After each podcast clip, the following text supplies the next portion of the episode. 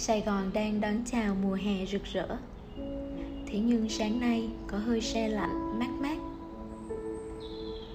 Thức dậy lúc 5:30, tôi mở cửa ban công và hít khí trời.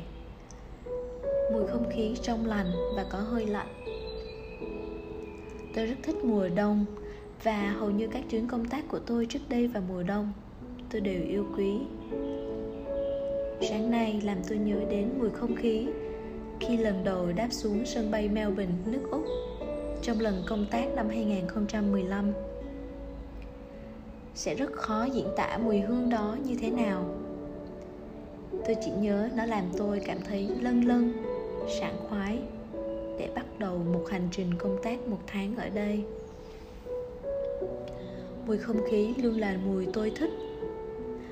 Mùi cỏ sau khi cắt hòa quyện trong không khí làm cho tôi cảm thấy tươi mới và thật sự thư giãn.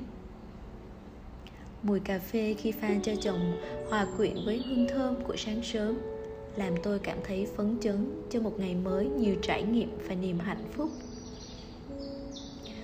Thật biết ơn khi chúng ta có được bầu không khí, đúng không nào? Dù bạn ở nơi đâu, đất nước nào, khí hậu gì, không khí đều mang trong mình một mùi thơm đặc trưng cho từng hoàn cảnh. Ai nói không khí không có mùi? Có rất nhiều mùi và nhiều cung bậc cảm xúc của con người cũng sẽ theo đó mà thay đổi. Vậy chúng ta, những người mẹ ở nhà, vì sao phải quanh quẩn với những bức tường kia? Hãy bước ra ngoài, cùng hít thở không khí và lưu giữ những hương thơm đặc trưng cho riêng mình. Chúc bạn một ngày tốt lành.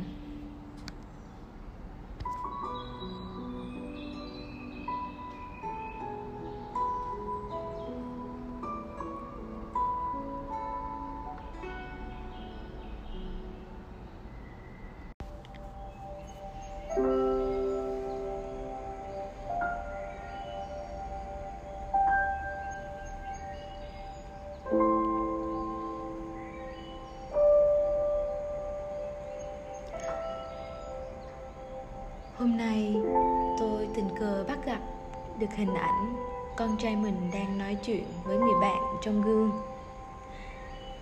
Không biết chàng trai nhỏ đang nói về điều gì. Tôi chỉ cảm nhận được rằng cậu bé đang rất hào hứng và vui, như đang kể một câu chuyện cho người bạn ấy nghe vậy. Khoảnh khắc đó thật đáng yêu. Tôi chợt nhận ra khi lớn lên, chúng ta dần quên đi người bạn thân thiết đó từ thuở bé.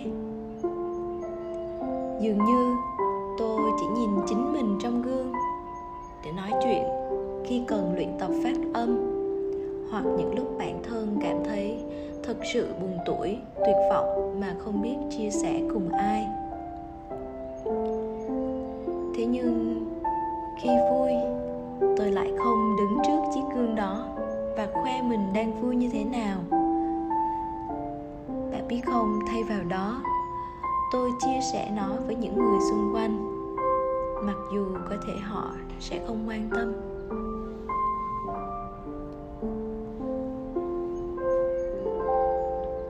Sau hôm nay, tôi sẽ dành ít thời gian của một ngày để nói chuyện với mình trong gương, để khơi dậy lại tình bạn đó, và cũng là cách tôi chia sẻ cảm xúc mỗi ngày với chính bản thân mình. Bạn hãy thử xem.